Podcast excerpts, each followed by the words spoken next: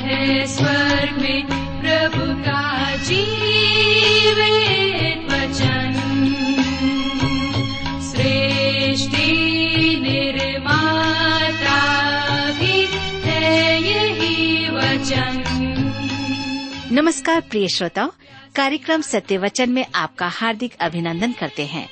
उम्मीद है कि आप भी आज का कार्यक्रम सुनने के लिए तैयार हैं। इन दिनों हम पवित्र शास्त्र बाइबल के पुराने नियम में से दानियल नामक पुस्तक का विस्तार से अध्ययन कर रहे हैं, जिसका मुख्य विषय है राज्यों का उत्थान एवं पतन। तो आइए, आज के अध्ययन को शुरू करने से पहले मन की तैयारी के लिए सुनते हैं एक मधुर गीत।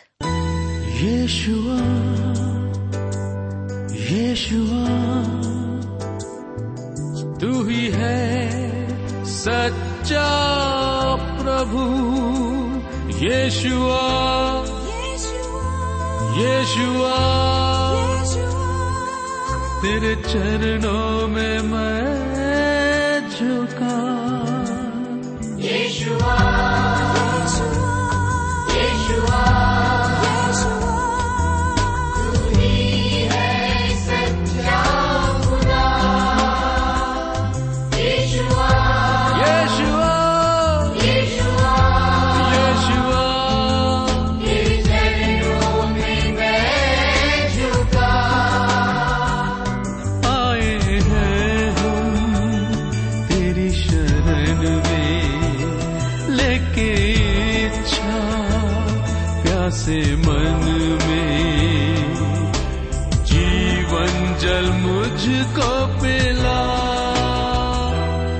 यीशुआ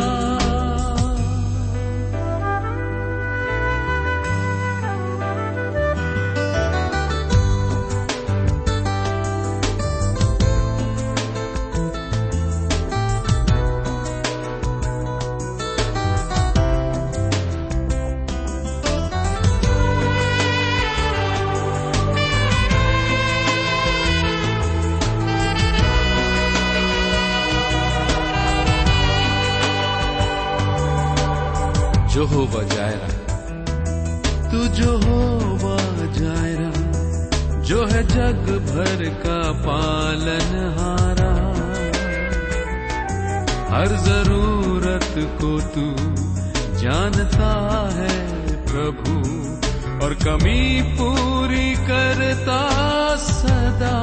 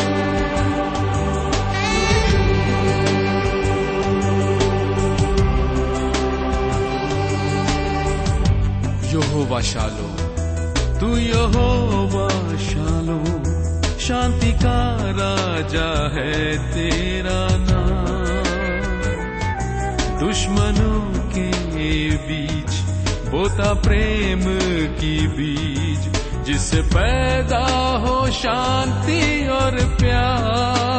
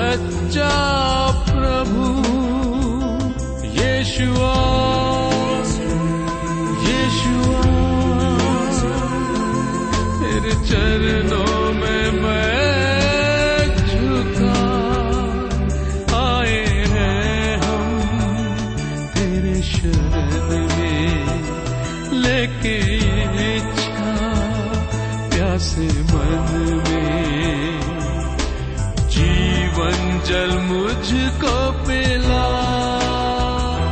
यीशुआ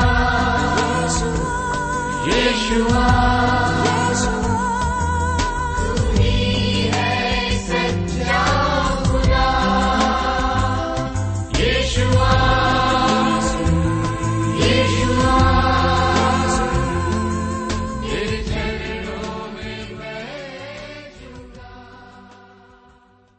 प्रिय मित्र प्रभु के सामर्थ्य और पवित्र नाम में आप सबको मेरा नमस्कार।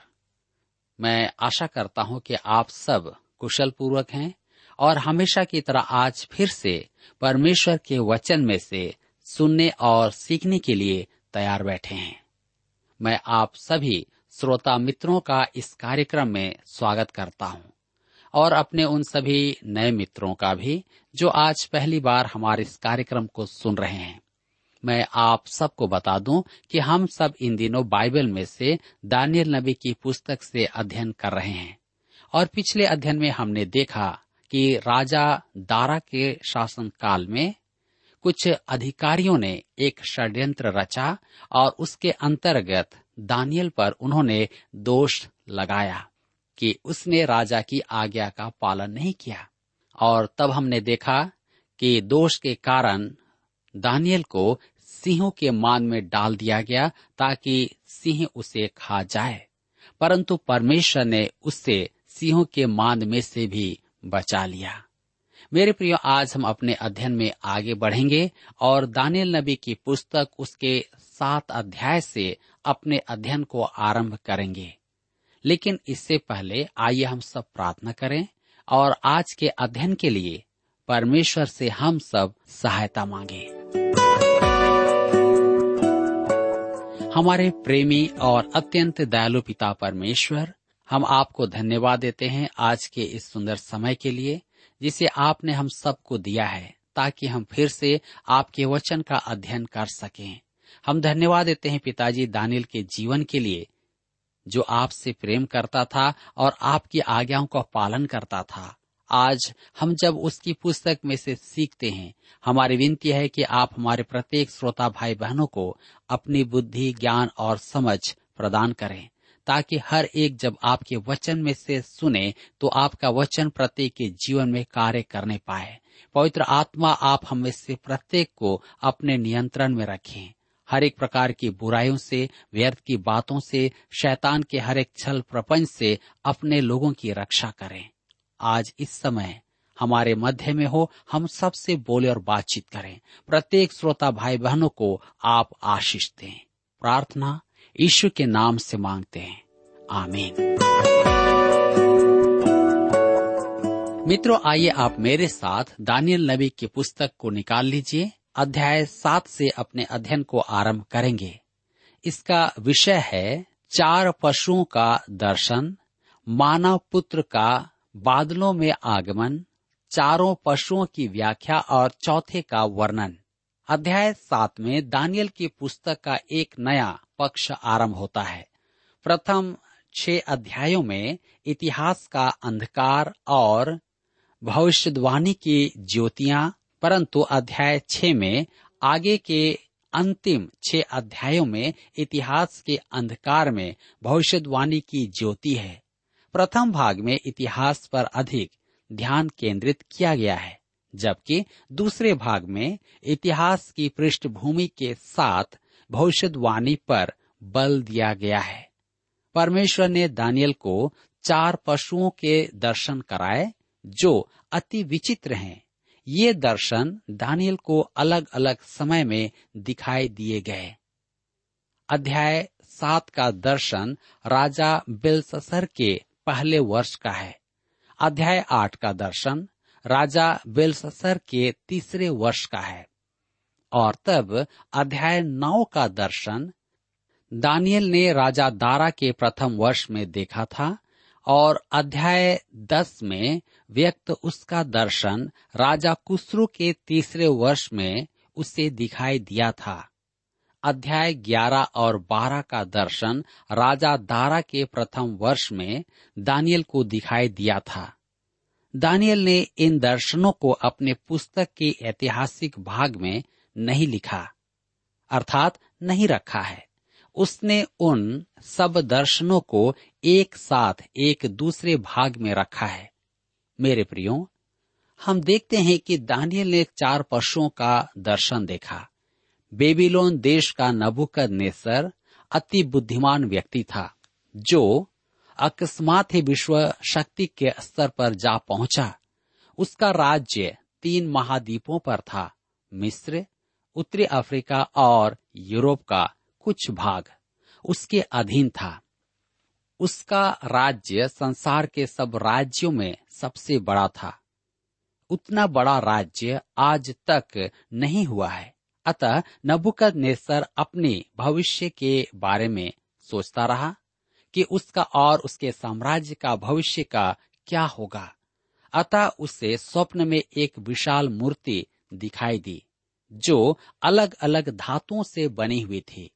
परमेश्वर ने दानियल के माध्यम से उस मूर्ति का अर्थ उसे समझाया। दानियल की पुस्तक उसके दो अध्याय में हम देखते हैं। ध्यान रखें कि नबुकद नेसर ने जो मूर्ति स्वप्न में देखी थी, वह चार अलग अलग धातुओं से बनी हुई थी। और अब यहाँ दानियल, जो दर्शन देखता है, उसे भी ध्यान में रखें। यहाँ दानियल भी दर्शन में चार पशु देखता है, शेर, भालू, चीता और एक विचित्र भयानक पशु, जो पृथ्वी में कभी नहीं देखा गया था। मेरे विचार में तो यह स्वप्न देखकर दानियल की नींद उड़ गई होगी। इससे अच्छी नींद तो उसे शेरों के मध्य में आई होगी। मेरे विचार में नबुकर नेसर का स्वप्न और उसका अर्थ भी दानियल के लिए विस्मयकारी था। पुराने नियम का ज्ञाता होने के कारण दानियल दाऊद के साथ परमेश्वर की वाचा को जानता था कि उसके वंश से एक विश्व शासक उत्पन्न होगा। वह सोच रहा होगा कि नबुकद के स्वप्न में चार साम्राज्य हैं, जो एक के बाद एक उभरेंगे। तो परमेश्वर की प्रतिज्ञा का यह विश्व शासक किस युग में होगा? दानियल के पुस्तक का शेष भाग इस प्रश्न का उत्तर देगा। यह संसार के इतिहास का पूर्वकालिक वर्णन है, जो अग्रिम 25 वर्षों का सूक्ष्म विवरण सुनाता है। परमेश्वर दानियल को चार पशुओं का दर्शन देकर उसकी जिज्ञासा को शांत करना चाहता है, तथा उसके प्रश्नों के उत्तर भी देता है। मेरे मित्रों, चार धातुओं से बनी मूर्ति में वैभव और गरिमा थी। जो परमेश्वर जानता था कि नबुकनेसर को आकर्षित करेगी। परंतु दानियल को दिए गए दर्शन में परमेश्वर उन साम्राज्यों की आंतरिक स्थिति को समझाता है। ये राज्य वास्तव में किस प्रकृति के हैं? वे वन पशुओं के समान नरभक्षी और विनाशकारी हत्यारे हैं। दानियल के दर्शन के ये चार पशु नबुकत नेसर के दर्शन की मूर्ति की चार धातुओं के तुल्य हैं। रोमी साम्राज्य के पतन के बारे में इतिहासकार एडवर्ड गिब्बन लिखते हैं, चार साम्राज्यों का चित्रण स्पष्ट है और रोम की अजय सेना दानियल की भविष्यवाणी में उतनी ही स्पष्ट है। जितनी कि जस्टिन और दियोदोरस के इतिहास में। निम्नलिखित सारणी में दो दर्शनों और व्यक्त चार राज्यों में सामंजस्य प्रकट करती है। आप इसे लिख भी सकते हैं। पहली बात हम जो देख रहे हैं, धातुओं की मूर्ति। इसे अध्याय दो में हम पाते हैं, जो सोने का सिर है। तब हम आगे देखते हैं, चार पशु। अध्याय सात में, और इसमें हम देखते हैं सिंह, अर्थात शेर, और इसके प्रतीक भी हम देखेंगे। प्रतीक राज्य, ये बेबीलोन है। अब देखते हैं धातुओं की मूर्ति में दूसरा है चांदी की भुजाएँ, और चार पशुओं में दूसरा पशु है भालू, अर्थात रीछ, और प्रतीक राज्य है फारसी मादी राज्य। और तब फिर हम आते हैं धातुओं की मूर्ति में, तांबे का वक्ष, और तब चार पशुओं में से तीसरा पशु है चीता, और तब प्रतीक राज्य है यूनानी राज्य। और तब हम फिर आते हैं धातुओं की मूर्ति में, लोहे के पैर, और फिर हम आते हैं पशुओं में भयानक पशु, प्रतीक राज्य है रोम। तो इस प्रकार से हम देखते हैं कि धातुओं की मूर्ति है, सोने का सिर, चांदी की भुजाएँ, तांबे का वक्ष, लोहे के पैर या लोहे और मिट्टी के पाँव। और चार पशु में हम देखते हैं, सिंह, भालू, चीता और तब भयानक पशु। और इसके प्रतीक राज्य हैं, बेबीलोन, मादी फारसी राज्य, यूनानी राज्य और तब रोम राज्य। और इस प्रकार से हम इनको देखने पाते हैं। तो आइए अब हम आगे बढ़ते हुए पढ़ेंगे दानियल की पुस्तक सात अध्याय उसके एक पद में। लिखा हुआ है, बेबीलोन के राजा बेलससर के पहले वर्ष में दानियल ने पलंग पर स्वप्न और दर्शन देखे। तब उसने वह स्वप्न लिखा और बातों का सारांश भी वर्णन किया। इससे दर्शन का ऐतिहासिक काल स्पष्ट है। बेलससर का प्रथम वर्ष, अर्थात बेबीलोन सोने के सिर के राज्य काल का अंत समय। बेलससर के राज्य में ही गोबरियाज ने नहर के रास्ते बेबीलोन में प्रवेश करके उसे जीत लिया था। यहाँ पर दर्शन, अर्थात पहले दर्शन के तीन पशु और दूसरे दर्शन में एक ही चौथा पशु है। तीसरा दर्शन स्वर्ग का दृश्य है। इस प्रकार यहाँ तीन स्वप्नों का वृतांत है। उसने वह स्वप्न लिखा। इस समय दानियल बेबीलोन में लुप्त हो गया है और मेरे विचार में उससे परमेश्वर के वचन पर मनन करने का अच्छा अवसर प्राप्त है। शायद इसी समय उसने दानियल की पुस्तक का प्रथम भाग भी लिखा था। दानियल की पुस्तक सात अध्याय के दो पद में लिखा है। दानियल ने यह कहा, मैंने रात को यह स्वप्न देखा कि महासागर पर चारों ओर आंधी चलने लगी। लिखा है महासागर पर चारों ओर आंधी चलने लगी। यह महासागर भूमध्य सागर है। आंधी का अर्थ है अव्यवस्था प्रचार प्रसार जनता की राय तथा उपद्रव। सागर का अर्थ है जनसमूह भीड़ भाड़ और अन्य जाति मनुष्य।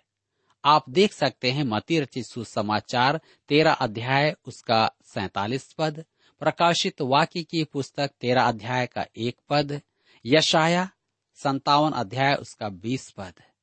प्रकाशित वाक्य की पुस्तक, सत्रह अध्याय, उसके एक और पंद्रह पद में लिखा है, जिन सात स्वर्गदूतों के पास वे सात कटोरे थे उनमें से एक ने आकर मुझसे कहा, इधर आ, मैं तुझे उस बड़ी वेश्या का दंड दिखाऊँ, जो बहुत से पानी पर बैठी है। फिर उसने मुझसे कहा, जो पानी तूने देखे, जिन पर वेश्या बैठी है, वे तो लोग और भीड़ और जातियाँ और भाषाएँ हैं। अतः महासागर विश्व की विभिन्न जातियों का महासमूह है। मेरे मित्रों हवा प्रायः एक ही दिशा से चलती है। चारों ओर से उठने वाली आंधी चक्रवात कहलाती है। यह दर्शन इन उभरने वाले चार राज्यों के अस्थिर वातावरण को ही व्यक्त नहीं कर रहा है। वरन विशेष करके चौथे राज्य के अंतिम चरण का भी वर्णन कर रहा है जिसे हम पद 11, 12 और 17 में देखते हैं। इस राज्य में कुछ सिद्धांत सब जातियों और भाषाओं के अशांत मनुष्यों का ध्यान आकर्षित करने का प्रयास करेंगे। हम इस चौथे साम्राज्य के अंतिम चरण में हैं। हम उस समय के अत्यधिक निकट हैं, जब रोमी साम्राज्य फिर से संगठित किया जाएगा। वह राज्य आज भी अस्तित्व में है। इटली, फ्रांस, जर्मनी, स्पेन और यूरोप के सब राज्य कभी रोमी साम्राज्य के भाग थे। उन्हें संगठित करने वाला कोई हो। हम उस समय के निकट आ चुके हैं, परंतु हमें इसकी कल्पना नहीं करना चाहिए। मेरे प्रियो, ये सब राष्ट्र फिर से संगठित किए जाएँगे, चाहे उनके विचार, शासन पद्धति तथा दृष्टिकोण विभिन्न क्यों न हो। इस समय हम अपनी ही आधुनिक सांसारिक परिस्थिति और यहाँ व्यक्त परिस्थितियों में एक रूपता को देखेंगे। यही कारण है कि मैं कहता हूँ कि हम अंततः समय के अंत में आ रहे हैं। सब महाद्वीप जागृत हो गए हैं और सबको सूर्य के नीचे स्थान चाहिए। जो सदियों से बर्बर थे, वे आज अकस्मात ही जेट युग में आ गए हैं। रेडियो और मिसाइल ने जनसमूह के विचार बदल दिए हैं। उनके मन मस्तिष्क नए नए सिद्धांतों के कारण आकर्षित हैं और हमारा विचलित संसार विश्व युद्ध तीन को रोकने में अत्यधिक व्यस्त है। मेरे मित्रों, मुझे रेडियो और टीवी पर नाना प्रकार के प्रचार देखकर अचंभा होता है। वे परेशान मनुष्यों को बहकाते हैं। मैं भी प्रचार करता हूँ, परमेश्वर के वचन का प्रचार करता हूँ। काश मेरे सब श्रोताओं का मन मैं जीत कर प्रभु यीशु के लिए ले आता, उनके जीवन में शांति दे पाता तो यह मेरे लिए आनंद का विषय होता। हम देखते हैं, वचन में लिखा हुआ है कि छोटा सा सिंह, यह छोटा सा सिंह मनुष्यों को अपने वश में करेगा। पद आठ में उससे बड़ा बोल बोलने वाला मुँह कहा गया है। वह संसार को जीतेगा, वह शैतान का जन होगा। योहना रचित सुसमाचार पाँच अध्याय, उसके तैतालीस पद में प्रभु यीशु ने कहा था कि पिता के नाम में मैं आया हूँ तो तुम मुझे ग्रहण नहीं करते।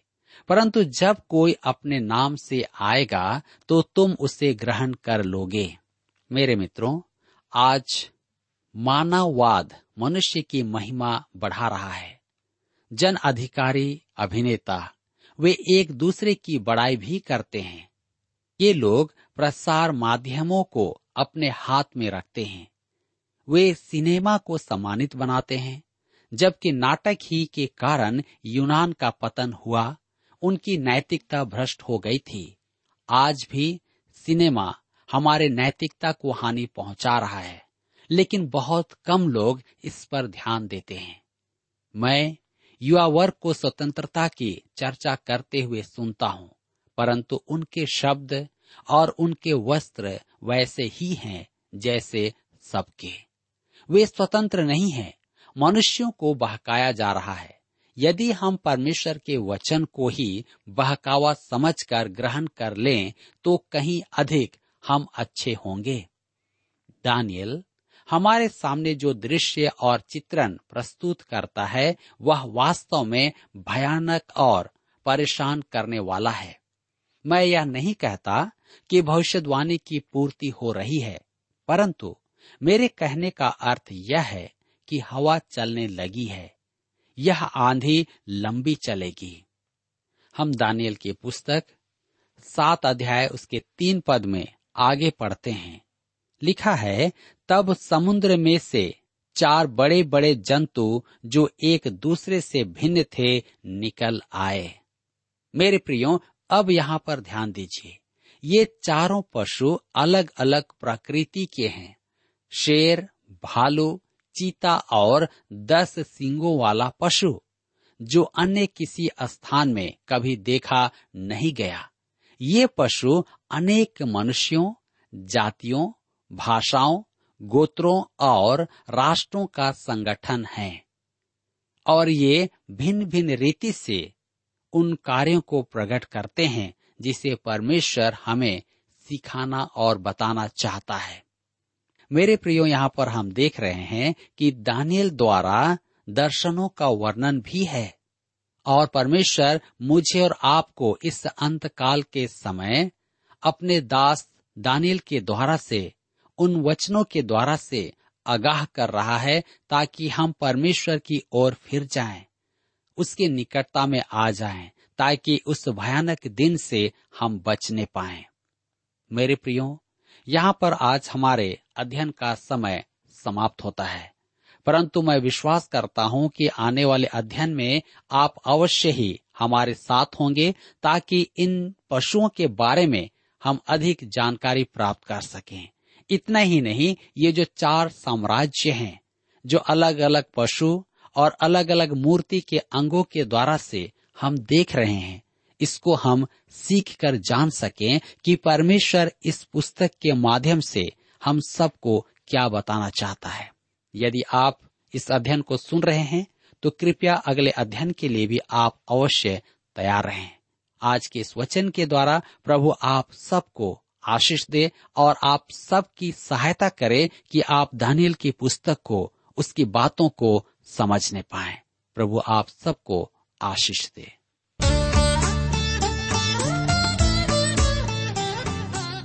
अभी आप सुन रहे थे कार्यक्रम सत्य वचन। श्रोता, हम आशा करते हैं कि आज के इस कार्यक्रम के द्वारा आपको परमेश्वर के बारे में आवश्यक जानकारी प्राप्त हुई होगी। हम आपकी जानकारी के लिए बता दें कि हमारे पास नया नियम एवं पूरी बाइबल आपके लिए उपलब्ध है। यदि आप इन्हें प्राप्त करना चाहते हैं तो आज ही हमें इस पते पर लिखें, कार्यक्रम सत्य वचन T W R India, post box number तीन एक सात, लखनऊ, दो दो छ शून्य शून्य एक, उत्तर प्रदेश। पता एक बार फिर से सुन लीजिए, कार्यक्रम सत्य वचन T W R India post box number three one seven Lucknow two two six zero zero one Uttar Pradesh आप हमें इस नंबर पर एसएमएस या टेलीफोन भी कर सकते हैं। हमारा मोबाइल नंबर है zero nine six five one four double three three nine seven एक बार फिर से नोट कर लें। शून्य नौ छ पाँच एक चार तीन तीन तीन नौ सात। इसके अलावा आप हमें ईमेल भी भेज सकते हैं। हमारा ईमेल आईडी है Hindi T T B at T W R dot I N Hindi T T B at T W R dot I N और अब इसी के साथ कार्यक्रम का समय यहीं पर समाप्त होता है। अगले कार्यक्रम में आपसे फिर भेंट होगी। तब तक के लिए हमें आज्ञा दीजिए। नमस्कार।